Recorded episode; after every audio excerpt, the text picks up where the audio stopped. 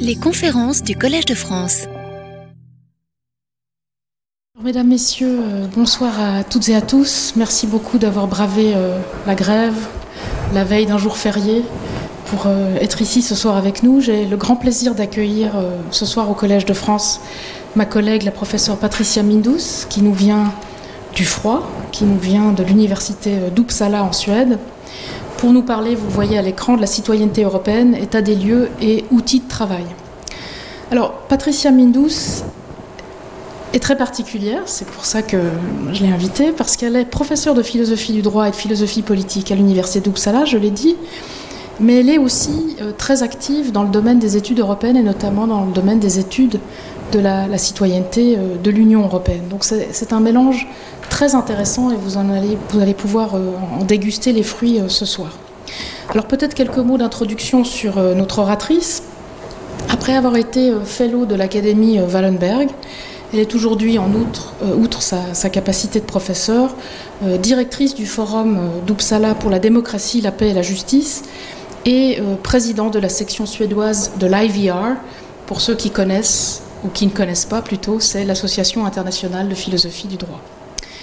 La professeure Mindous s'intéresse euh, au réalisme juridique depuis toujours, évidemment au réalisme juridique scandinave, mais aussi au positivisme juridique plus généralement, à la théorie démocratique et à la migration. Et dans ce cadre-là, elle a publié sur différents thèmes euh, liés à la théorie fonctionnaliste de la citoyenneté et à la théorie de la migration en tant que fait euh, institutionnel. Et je l'ai dit tout à l'heure, elle a mené toutes sortes de recherches passionnantes sur la citoyenneté et la politique migratoire de l'Union, dans une perspective de théorie politique et euh, de philosophie euh, du droit. Et je vous invite, euh, si vous en prenez le goût ce soir, à aller consulter sa liste de publications qui est sur le, site du collège. La professeure Mindous a été formée en Suède et en Italie. Mais en parfaite européenne et surtout comme étudiante de l'école française depuis son plus jeune âge, elle est euh, polyglotte et parfaitement euh, francophone. Et je la remercie beaucoup euh, ce soir d'intervenir en français. Merci beaucoup Patricia d'avoir fait le, voyage jusqu'ici. nous nous réjouissons beaucoup de t'entendre et j'ajoute tout de suite qu'après la conférence, nous aurons 15 minutes à peu près de discussion. Donc ne disparaissez pas si vous avez le goût de la discussion. nous aurons à peu près 15 minutes pour cette discussion. Merci encore. Merci. Madame, monsieur, euh, je suis vraiment ravie de parler ici euh, aujourd'hui de la citoyenneté européenne qui célèbre donc cette année euh, ses 30 ans. Ça fait 30 ans du traité de Maastricht qui a introduit formellement ce statut en 1992. Et je tiens à remercier beaucoup la professeure Samantha Besson de cette invitation qui me fait vraiment très grand plaisir. Alors, ce que je voudrais vous proposer, c'est d'interroger la citoyenneté européenne, d'en faire l'état des dieux et proposer quelques outils de réflexion à partir du concept de citoyenneté. Alors, on accuse très souvent la citoyenneté euh, européenne de n'être pas à l'auteur de son propre nom. Euh, on dit euh, qu'elle est incomplète, qu'elle est mal en point, elle déçoit les espérances. Ce ne serait pas vraiment une véritable citoyenneté. Et le Brexit aurait donc exposé les fondements instables de cette euh, construction. 10 millions de citoyennes et de citoyens européens euh, ont été transformés en ressortissants de pays tiers, comme ça, par euh, le coup de la baguette magique du droit. Ainsi, une réflexion sur les états du lieu de la citoyenneté européenne 30 ans après Maastricht risque fort de ressembler à une chronique d'une mort annoncée. Mais, mais l'histoire de la citoyenneté, qui est ancienne de plusieurs millénaires, est foisonnante, étonnante et euh, offre aussi des possibilités euh, euh, pour une pensée peut-être édifiante, en tout cas pour une lecture décloisonnée des rapports entre l'individu et l'État, la cité. Alors je vous propose de me suivre sur quelques-unes de ces étapes pour dégager des pistes interprétatives, des outils de travail qui permettent d'entrevoir donc des routes possibles pour ensuite interroger la citoyenneté européenne. Alors je commence par une citation euh, de Paul Valéry. Un mot est un gouffre sans fond, écrit Valéry.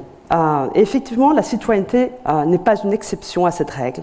Elle est employée de temps en temps pour signifier la participation politique. En d'autres occasions, on en parle comme une forme de cohésion sociale, on en parle encore comme l'appartenance à l'État. Donc il est évident que la polysémie qui est, euh, liée à cette notion fait du concept de citoyenneté un concept à, débattre. Robespierre parlait de la euh, citoyenneté ou du citoyen comme un être rare. Et euh, en cela, en fait, il faisait écho à Rousseau, qui, dans le contrat social, prend un malin plaisir à stigmatiser l'utilisation de ce mot en français. Les seuls Français, écrit Rousseau, prennent tout familièrement ce nom de citoyen parce qu'ils n'ont euh, aucune véritable idée, comme on peut le voir de leur dictionnaire, sans quoi ils tomberaient en l'usurpant dans le crime de lèse-majesté. Ce n'est un secret pour personne que le mot citoyen prendra une place centrale dans l'expérience de la Révolution et de ses constitutions. Mais dès lors, ce terme restera aussi fortement connoté politiquement. Ce qui est peut-être moins connu, euh, c'est le processus de déconstitutionnalisation de la citoyenneté qui est opéré par le euh, Code Napoléon. Donc la matière de la citoyenneté, qui consiste à la fois dans les critères d'attribution, euh, les critères de, d'obstention et de déchéance du statut, mais qui consiste aussi dans les droits et les devoirs qui sont associés à ce statut. Donc la matière de la citoyenneté euh, euh, commence à être euh, déconstitutionnalisée dans ce code. Alors ce qui se passe, c'est que c'est une matière qui, pendant la Révolution française, avait été de rang constitutionnel est déplacée, déclassée au rang de loi ordinaire. Et ce processus, en fait, ne s'arrête pas euh, en France. Euh, à cause euh, de, la multiplication des codes civils, il sera répandu dans toute l'Europe. Et à cause de la colonisation, ensuite, au-delà de l'Europe. Alors, qu'est-ce qui se passe avec cette ère napoléonienne? C'est qu'on referme définitivement la parenthèse de la Révolution, qui a ouvert donc un modèle politique de la citoyenneté. Et si on fait attention à cela, dans le code de Napoléon, on ne fait jamais, euh, on ne mentionne jamais citoyen ou citoyenne. On ne parle que de français et de françaises. c'est intéressant parce que le mot de citoyen-citoyenne disparaît donc en faveur d'un ethnonyme, mais qui ne sert pas à indiquer un ethnos, mais qui sert à se référer à un statut juridique abstrait. Alors il est bon de rappeler, je pense, que Napoléon ne songeait pas à, faire du sentiment national ou de l'appartenance nationale, dans ce sens-là, un élément déterminant pour attribuer euh, le statut de français. Ce sentiment manquait de, de pertinence, en fait, pour euh, déterminer si quelqu'un comptait parmi les sujets de l'Empire. Et c'est ainsi, ensuite, que dans le contexte colonial, notamment, qu'on perd euh, le fil de ces gestes euh, en ce découpage qui advient donc euh, dans le XIXe siècle entre les citoyens politiques et le national assujetti. La Cour d'Alger pouvait encore euh, en 1862 statuer que tout en n'étant pas citoyen, l'indigène est français.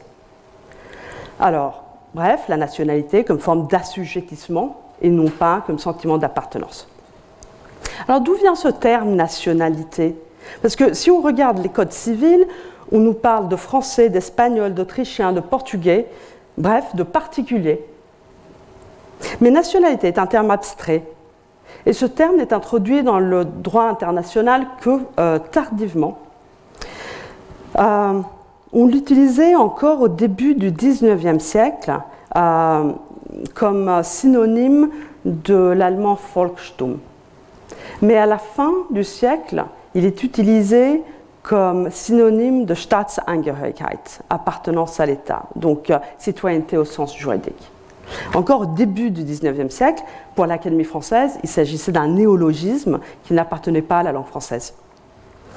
Alors nous devons en fait ce changement euh, du sens du mot de nationalité à un juriste allemand, euh, nationalisé français, Jean-Jacques Gaspard Félix, qui utilise ce terme pour la première fois dans la langue du droit au milieu du XIXe siècle, dans un manuel de droit international qui s'appelle le Traité de droit international privé, qui connaîtra plusieurs rééditions et deviendra une œuvre de référence.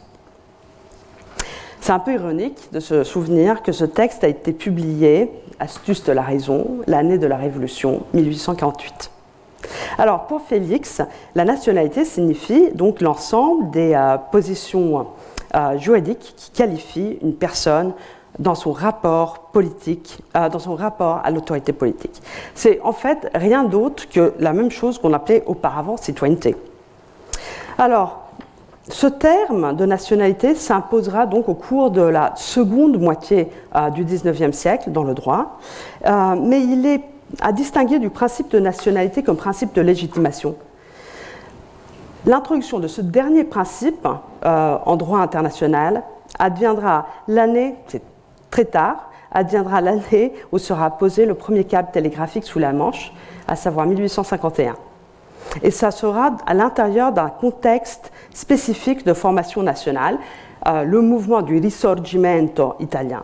Et ce mouvement, vous vous en souvenez, euh, entend former un État à partir d'une unité culturelle, euh, celle euh, euh, de la nation italienne. Et c'est ici que la référence au sentiment national est traduite, disons, dans le droit. Et cela advient pour la première fois, à ce que j'arrive à reconstruire en tout cas, dans la leçon inaugurale de Pasquale Stanislao Mancini, qui a euh, la chaire de droit international à l'université de Turin. Euh, en 1851, donc il prononce sa prolusion, sa leçon inaugurale, qui est intitulée Le principio di nazionalità come fondamento delle genti, du principe de nationalité comme fondement des gens. Alors Mancini soutenait de façon tout à fait révolutionnaire que le sentiment d'appartenance à une nation devait fonder l'autorité de l'État sur l'individu. Alors, quiconque se souvient de l'évolution qu'a eue la notion de autodétermination des peuples au XXe siècle se rend compte à quel point Mancini était euh, révolutionnaire. Mais alors, cette idée de Mancini fut de très grande importance pour les peuples, mais pas autant pour les citoyens. Au niveau de l'individu, c'est plutôt l'idée de Gaspard Félix que celle de Mancini qui a prévalu. En effet, en réglant la citoyenneté, le droit ne s'intéresse pas vraiment à la nationalité entendue au sens social. Et par nationalité au sens social, euh, je veux dire les processus d'identification sociale à un groupe euh, ethnique, euh, culturel, linguistique, appelé à un destin commun, mais une forme d'identification avec le groupe. Alors les philosophes, ils distinguent l'identification transitive de l'identification intransitive. Euh, identification as et identification with, ou euh, l'idem ellipsé pour le dire avec Ricoeur. Alors, le sentiment national concerne un processus d'identification à l'autre. Je m'identifie à un groupe, je me perçois comme membre d'un groupe, etc. Et éminemment subjectif, toujours sociaux, occasionnellement éphémères, mais partout construits. Ces processus d'identification sont très importants et sont au centre de ce qu'on appelle dans les sciences sociales l'identité nationale. Mais de toute autre nature est la nationalité dans le droit. Parce que le droit ne s'occupe pas vraiment de l'ipsé, il s'occupe de l'idem, d'identifier quelque chose, quelqu'un comme quelque chose, de le classer. Donc la perception que cette personne a de soi ne compte pas vraiment l'identité nationale, c'est-à-dire le fait empirique de se sentir et de s'identifier comme français, finlandais ou florentin, ne reste qu'un sentiment aux yeux du droit. Alors, les sociologues de la citoyenneté actuellement, par exemple Christian Jopke, euh, ont constaté que cette différence entre le sentiment national, euh, l'identité nationale au sens euh, des sciences sociales, et la nationalité au sens juridique se creuse actuellement dans un processus qu'on appelle la instrumentalisation de la citoyenneté. Alors qu'est-ce que ça veut dire instrumentalisation de la citoyenneté? Ça veut dire que euh, la citoyenneté ne compte pas euh, de la même façon qu'avant. Dans un certain sens, elles comptent subjectivement moins, donc elles comptent moins pour nos processus d'identification, euh, mais elles comptent aussi objectivement plus, c'est-à-dire euh, dans, dans, sa dimension juridique de niveau, au niveau des droits et des devoirs. On dit que son importance dans nos vies vient du fait qu'elle permet donc l'accès à un bon nombre de droits, souvent peu d'obligations, euh, et dont la valeur combinée peut faire une grande différence dans la vie des personnes. Et cela, je pense, est très clair pour euh, toutes celles et tous ceux qui naissent avec une mauvaise citoyenneté. Selon euh, Branko Milanovic, par exemple, jusqu'à 60% de nos revenus au cours d'une vie est conditionné par notre citoyenneté de naissance. Ainsi, les choix que font les individus et que font aussi les États en matière de euh, citoyenneté reposent davantage sur des considérations pratiques, voire instrumentales, que sur la recherche d'une euh, reconnaissance d'une identité sociale qui est donnée au préalable. Donc on ne cherche pas tellement à être reconnu socialement, on cherche euh, des autres choses. De plus en plus, on voit des personnes qui choisissent de se naturaliser, de renoncer à la citoyenneté, de faire déclarer la citoyenneté de leurs enfants pour des raisons qui sont tout autres que le sentiment d'appartenance à une nation.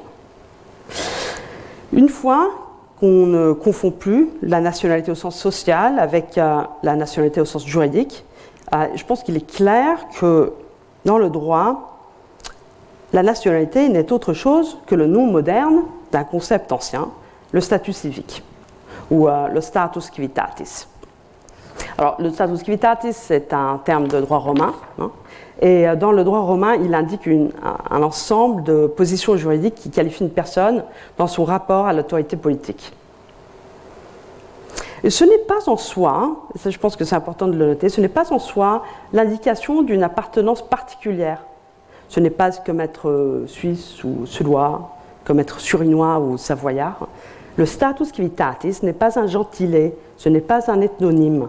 C'est le nom d'une entité abstraite, le statut juridique plus précisément. Alors, ontologiquement parlant, euh, un statut juridique est ce qu'on appelle un fait institutionnel. Un fait institutionnel, ce n'est pas un fait empirique, euh, mais, euh, rappelons-le avec Searle, c'est un fait dans lequel une fonction est attribuée à quelque chose qui ne possède pas cette fonction en vertu de ses propriétés empiriques.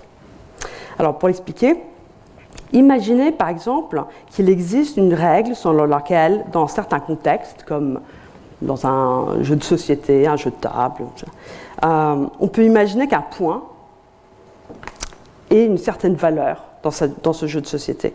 Alors c'est évidemment pas la configuration euh, d'un de ces petits objets avec lesquels ces enfants jouent euh, qui fait le point dans le jeu de société. D'ailleurs, dans pas mal de jeux de société, on n'a même pas besoin de petits objets pour indiquer le point. Le point peut être parfaitement abstrait, il peut être parfaitement imaginé. Donc euh, ce qui fait le point dans le jeu de société, n'est pas l'objet, mais la règle constitutive du jeu. Je pense que cette explication du fonctionnement d'un point dans un jeu de société nous sert pour euh, rappeler le fonctionnement de nombreuses règles juridiques, notamment les règles d'attribution de statut. Donc ma première observation, la citoyenneté européenne est un statut juridique, très clairement. Et euh, elle est telle, non en vertu de ses propriétés empiriques, mais en vertu de la règle constitutive qui est énoncée dans les traités notamment.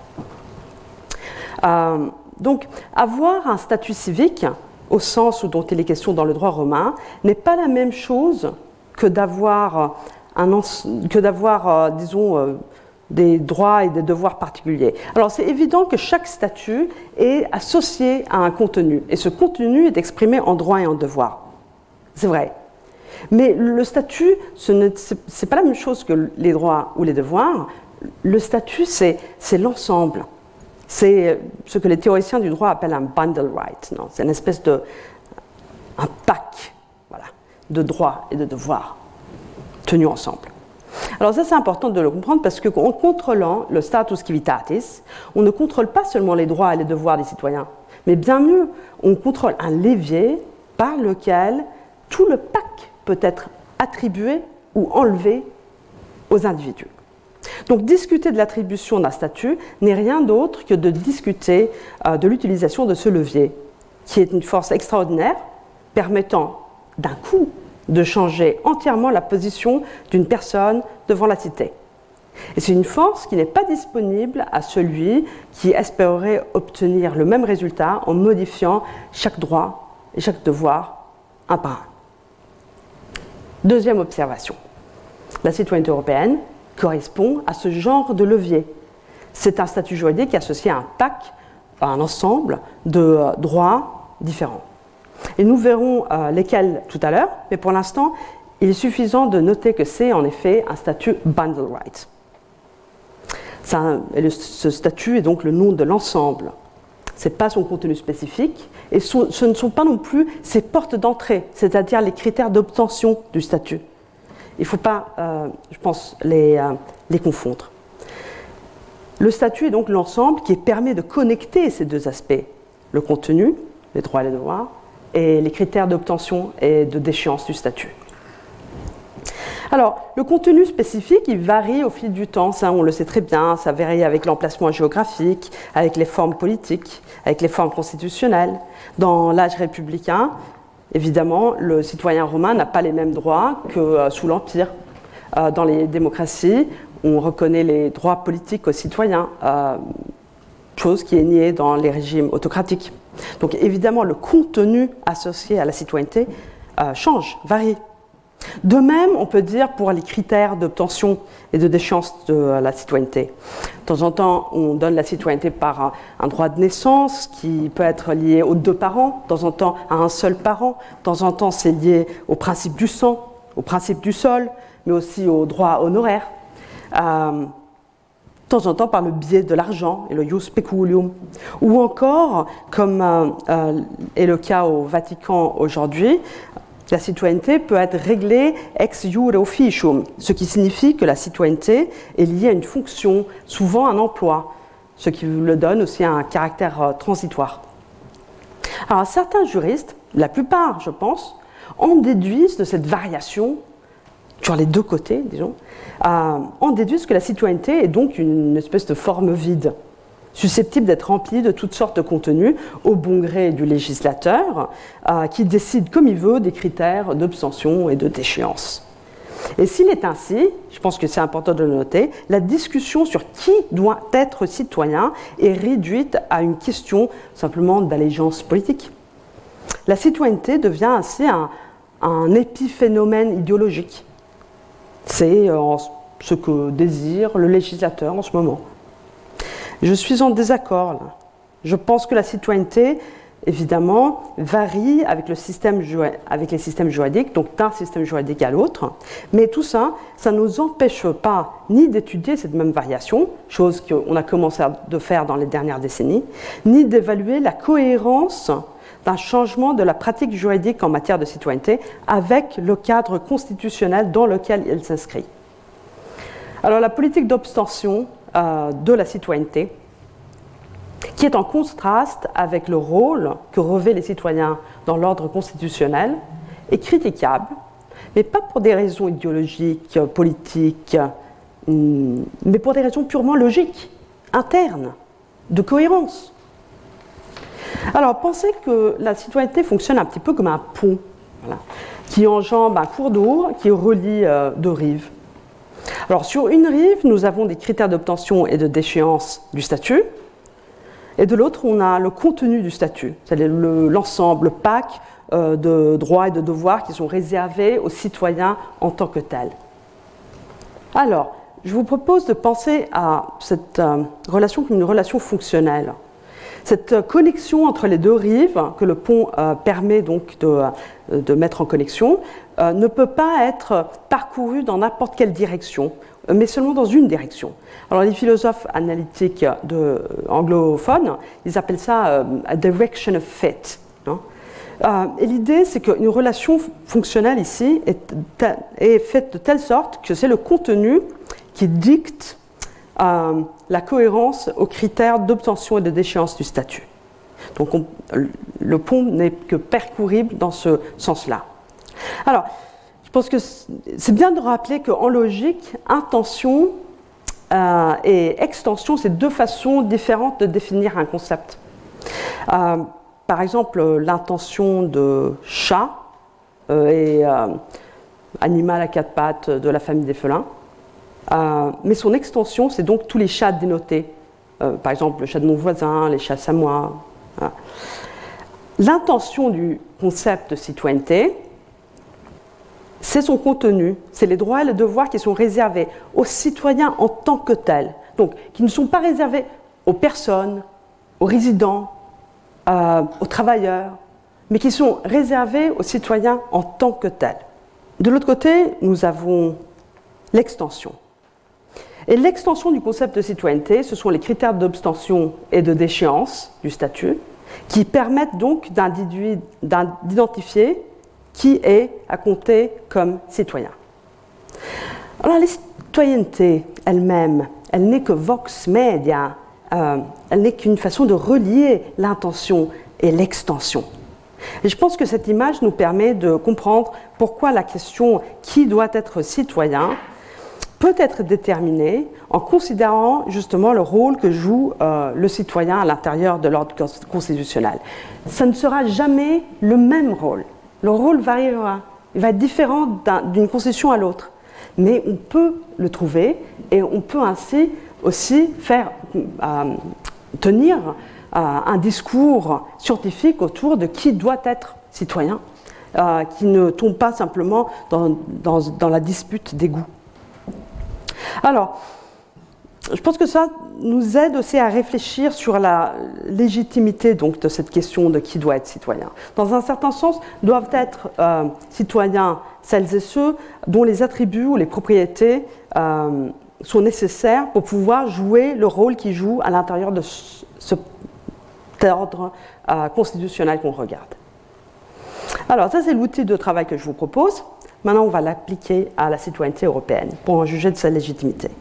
Et la citoyenneté européenne, on le sait, c'est une forme très particulière de status civitatis qui diffère de sa forme juridique ordinaire, la nationalité, et il est donc temps de voir comment.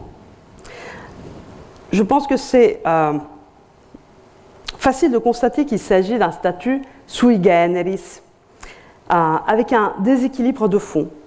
Alors, comme vous le savez, une personne accède à la citoyenneté de l'Union par le biais d'un autre statut, celui de ressortissant d'un État membre. Et ce caractère dérivatif montre, bien que le statut est en porte-à-faux. Alors on dit souvent que ce choix de donner à, la citoyenneté européenne un statut dérivé était politiquement parlant euh, une solution de facilité.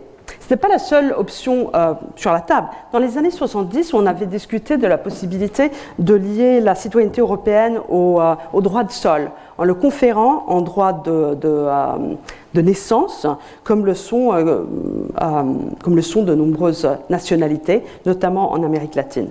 Mais dans les années 90, après la chute du mur de Berlin, en plein essor des flux migratoires du sud du globe, avec le décuplement des demandes d'asile suite aux guerres et au génocide aux portes de l'Europe, cette voie était devenue politiquement tortueuse, voire infranchissable.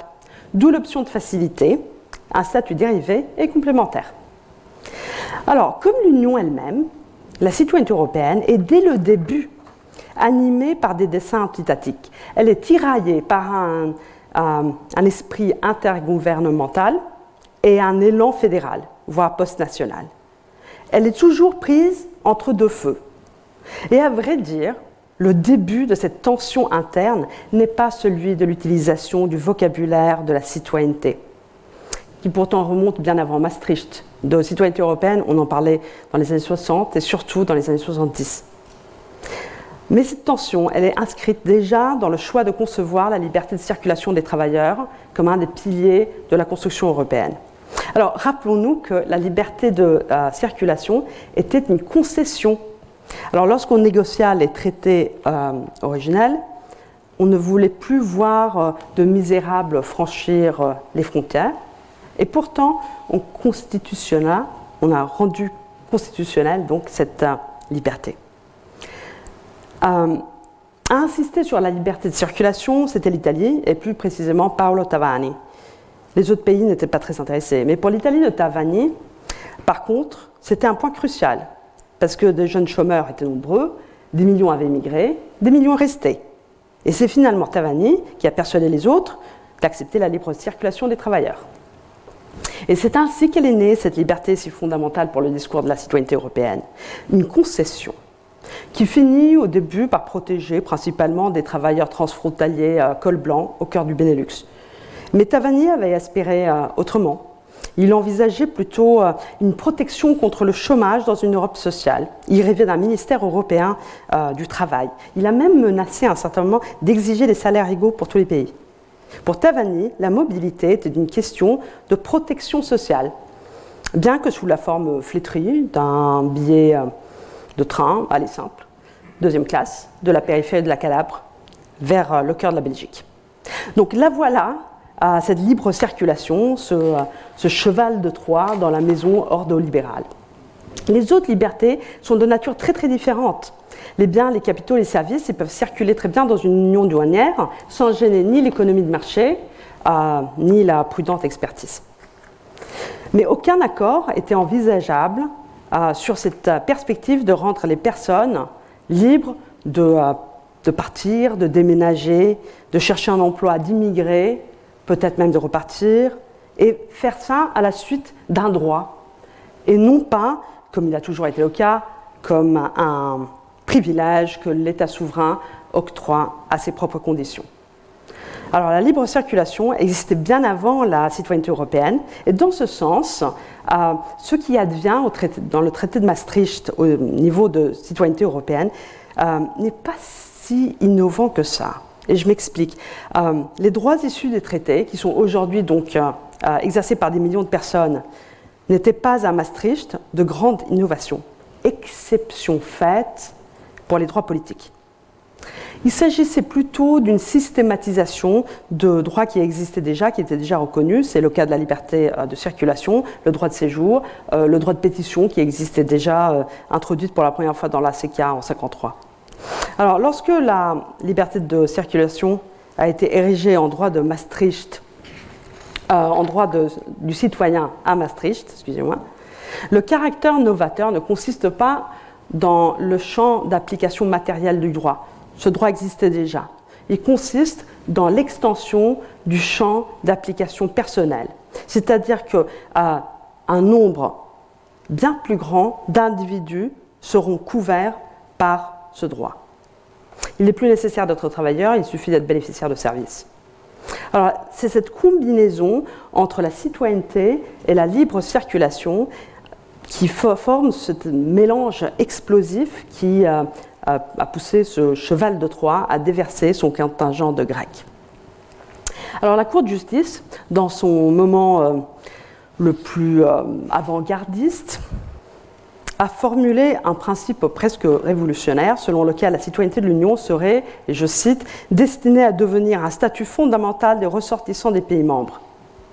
Pendant cette euh, ère qui suit cet arrêt, euh, nous aurons été donc plus protégés en tant que citoyens de l'Union qu'en tant que ressortissants des pays membres. Et depuis, il faut le dire que la Cour a pris euh, une position euh, euh, moins expansive, peut-être en référence à une, lecture plus formaliste des, sources, peut-être parce que le climat social a changé. Mais cette doctrine du destin, donc, n'a pas disparu et ne disparaîtra pas parce que la citoyenneté naît avec ces deux natures différentes. Alors, d'un côté, c'est un statut fondamental qui positionne l'individu face à une organisation politique supranationale. Et de l'autre côté, euh, ça paraît comme un simple ensemble de privilèges qui a été mutuellement reconnus par des États souverains à travers leurs frontières. En soi, cette dernière chose n'est pas une chose inouïe, et c'est d'ailleurs pas une chose euh, qui est caractéristique simplement de la région européenne. Et c'est cette ambiguïté sur la nature de la citoyenneté européenne qui est manifestée euh, à travers deux formes, euh, deux choses, euh, son contenu et sa structure. Alors la structure, j'ai rappelé, il est de caractère dérivatif, mais dans un sens inverse par rapport aux États fédéraux, parce que dans l'État fédéral, évidemment, il y a aussi un caractère dérivatif, mais qui va de la citoyenneté fédérale à l'appartenance subnationale, cantonale, régionale, etc. Alors que dans l'Union européenne, c'est le contraire. C'est les États membres qui conservent la compétence de définir les critères d'obtention et de déchéance euh, de leur propre nationalité. Et pourtant, il faudrait aussi dire que euh, même dans ce domaine réservé, les États ne sont plus entièrement dépourvus d'obligations. La jurisprudence de la Cour, et ça c'est notamment l'arrêt Rothman, spécifie que les États membres jouissent d'un pouvoir euh, euh, important, mais qui n'est pas illimité, surtout en, la, matière d'imposer la déchéance et éventuellement de rendre des citoyens apatrides. Alors, euh, si la question de savoir si un individu possède la nationalité d'un État membre n'est donc plus tranchée uniquement par référence au droit national. Il est, important là de souligner qu'il faut aussi tenir compte du droit communautaire. Mais en fait, on peut dire que ce contrôle supranational du pouvoir discrétionnaire de l'État euh, a, transformé la citoyenneté dans une espèce de euh, bouée de sauvetage résiduelle. Elle peut donc servir à préserver des droits issus des traités pour des individus qui sont confrontés à des cas de déchéance de nationalité disproportionnés. Et c'est notamment le cas euh, où on risque la patrie. Mais ceci n'est que l'exception qui confirme la règle, parce que c'est les États membres qui décident de cette matière. Donc le contrôle des États membres sur leur propre euh, code de la nationalité est une grande source de euh, complications, parce qu'il faut imaginer qu'il y a 27 portes d'entrée dans ce statut. Hein. Euh, les pays membres sont peu coordonnés dans cette matière. Euh, au cours des derniers 30 ans, il n'y a aucune harmonisation qui est advenue de façon spontanée. Il y a des limites dans le droit international, mais ce n'est pas des limites très importantes. la Convention européenne sur la nationalité de 1997 euh, manque encore de euh, nombreuses ratifications. Et finalement, euh, les frictions politiques à ce sujet sont destinées à s'enliser. Pourquoi est-ce que je crois que c'est comme ça? Bon, D'un côté, à cause des pratiques qui énervent les voisins et qui mettent en question peut-être même le principe de, coopération sincère entre les pays membres. C'est notamment le cas de l'affaire de la vente de la citoyenneté européenne, dont on a accusé Malte, Chypre, mais dont plusieurs euh, pays euh, membres euh, a pratiqué dans le passé. Mais c'est surtout à cause du fait que les possibilités de conflit entre les codes de nationalité sont en train d'augmenter. Et ils sont en train d'augmenter parce que les changements législatifs dans la matière de la nationalité adviennent de, de façon toujours plus fréquente, à un rythme toujours plus soutenu. Donc au cours de la seule période 2013-2019, les codes de la nationalité ont été modifiés plus de 100 fois par les États membres à un rythme de changement toujours plus important. C'est ça, euh, c'est notamment de ça qu'on peut voir cette forme de cette tendance à instrumentaliser les codes. Ainsi, la structure de la citoyenneté européenne elle est constituée de façon très particulière euh, et elle donne la possibilité aux États d'influencer donc indirectement qui aura euh, la citoyenneté de l'Union.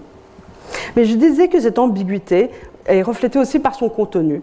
Alors, le traité de Maastricht attribue une série de droits aux citoyens européens, la, la, libre circulation, le droit de vote actif et passif aux élections municipales ainsi qu'au Parlement européen, le droit de protection consulaire dans un pays tiers où euh, le propre pays d'origine n'est pas représenté, le droit de pétition euh, au Parlement européen, le droit de saisir le médiateur, et ensuite, euh, par les traités qui suivent, on a aussi des autres droits qui viennent s'ajouter, comme le droit à la bonne administration, le droit d'accès aux documents, le droit d'adhérer à l'initiative citoyenne, Alors l'initiative citoyenne est une initiative politique euh, d'un rassemblement d'au moins un million de citoyens européens qui proviennent d'au moins sept pays membres.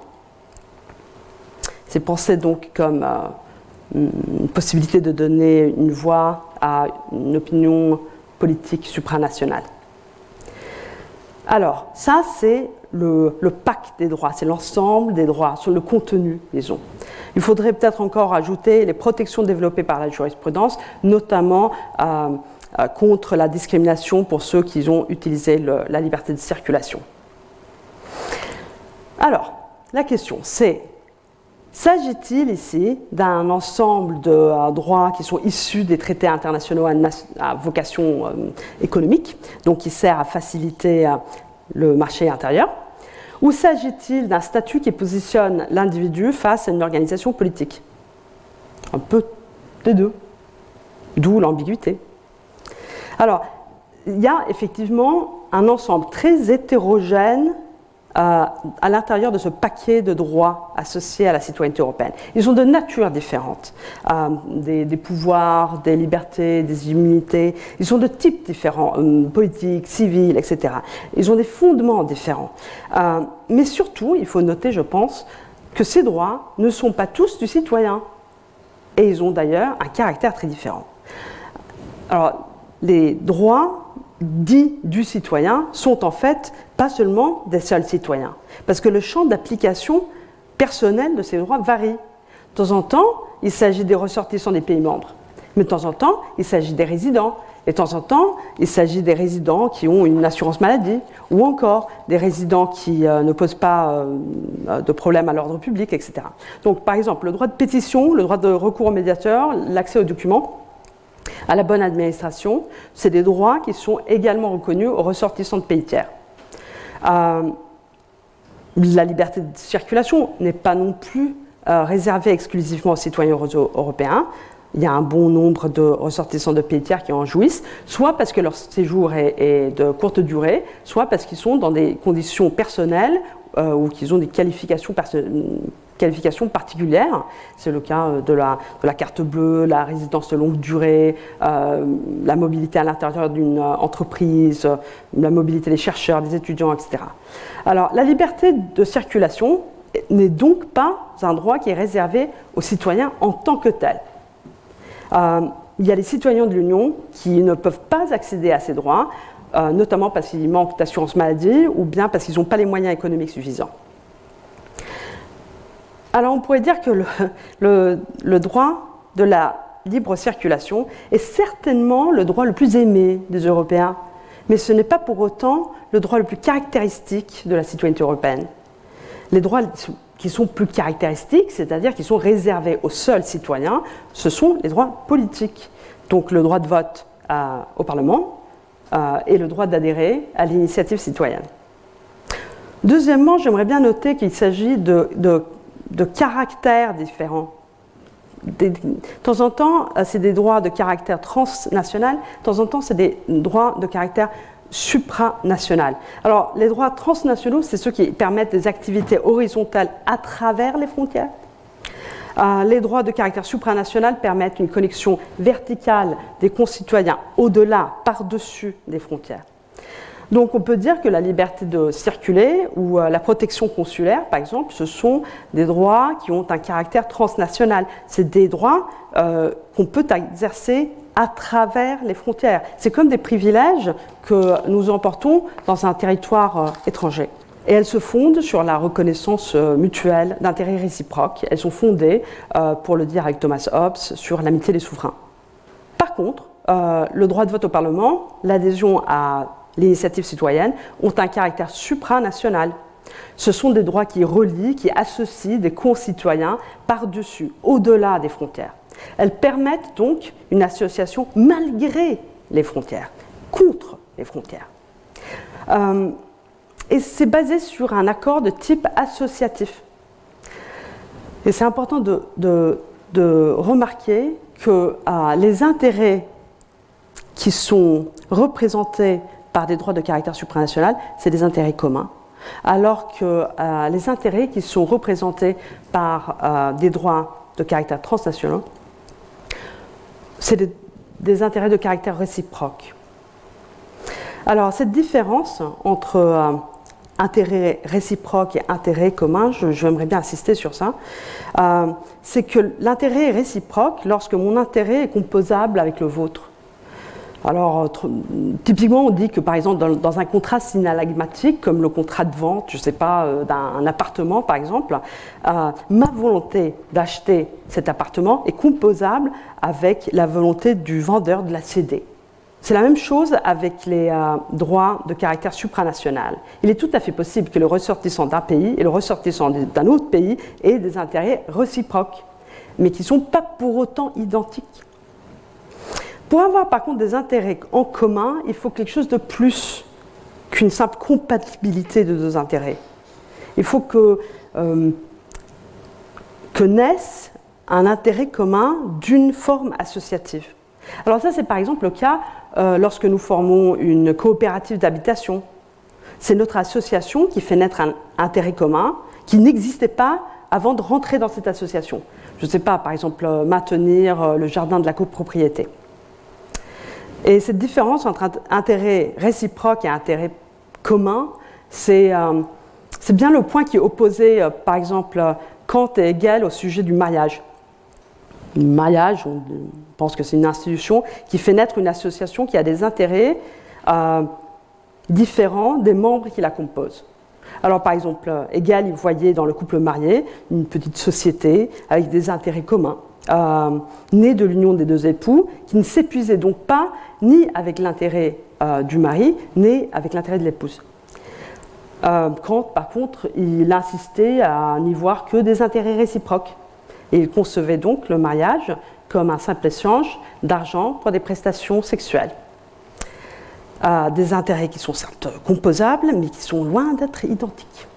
Et Kant est resté célibataire.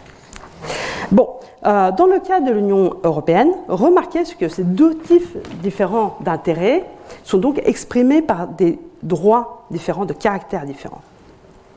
Voilà pourquoi les commentateurs sont dans l'embarras, parce qu'ils ne savent pas s'il s'agit, quand on parle du citoyen européen, si nous nous référons aux membres d'un nouveau collectif politique ou s'il s'agit simplement d'un ensemble de privilèges transfrontaliers utilisés pour maintenir le, marché intérieur. Parce que c'est les deux choses en même temps. Alors ceux qui, dans les années 90, répétaient que la citoyenneté européenne est une forme post-nationale, dans un certain sens, ils n'avaient pas raison. Parce que c'est un statut dérivé, c'est les États souverains qui décident de leur propre code de nationalité. Et pourtant, ils n'avaient pas tort non plus. La citoyenneté de l'Union est en effet une forme non exclusivement nationale de status civitatis. Et à la rendre telle, c'est notamment le principe commun qui tient ensemble et qui informe les droits dont bénéficie le citoyen européen, c'est-à-dire le principe de non-discrimination fondé sur la nationalité. Alors, la différence de traitement fondé sur la nationalité, c'est une caractéristique essentielle du droit euh, international. C'est bien le, but d'avoir une nationalité que de permettre un traitement différencié entre ceux qui ont la nationalité et ceux qui ne l'ont pas. Concluons. Alors, si la citoyenneté est effectivement comme un pont qui relie deux rives, alors la citoyenneté européenne est en porte-à-faux à cause de sa structure. Parce que les deux appuis s'appuient sur deux niveaux différents. Alors sur une rive, c'est les États membres qui décident des critères d'obstention et de déchéance de leur nationalité, qui pourtant offrent l'accès à la citoyenneté européenne. sur l'autre rive, le pack, l'ensemble de droits qui sont réservés aux citoyens en tant que tels, est déterminé par le droit de l'Union, par les traités, la législation secondaire, la jurisprudence. Et ce fait de la citoyenneté européenne qui le rend un statut donc sui reflète en fait le régime multiniveau de l'Union.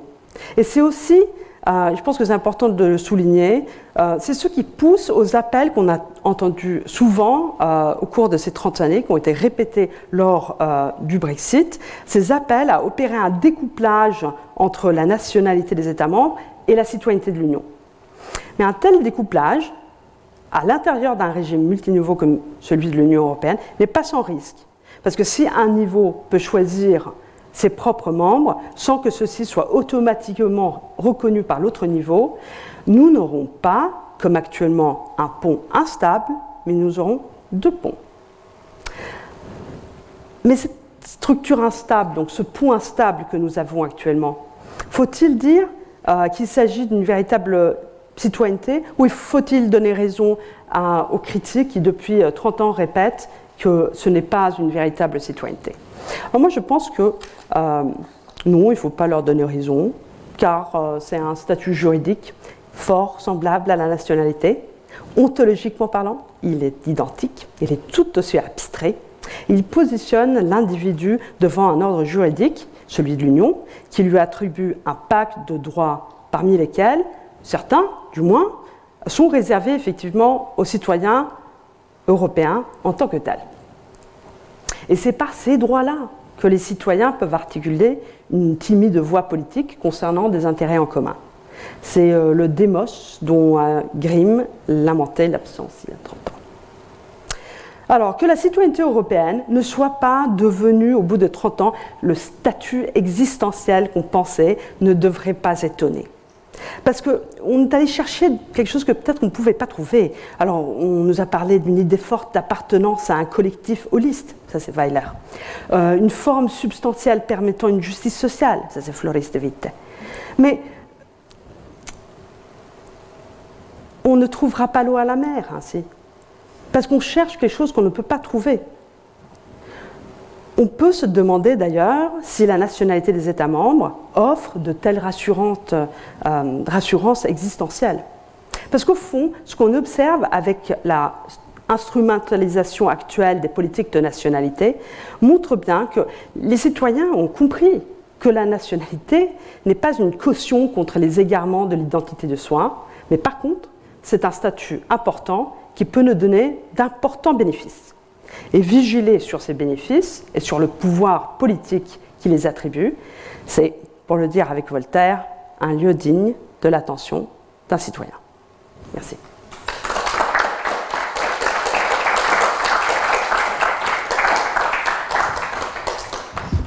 Retrouvez tous les contenus du Collège de France sur www.colège-2-france.fr.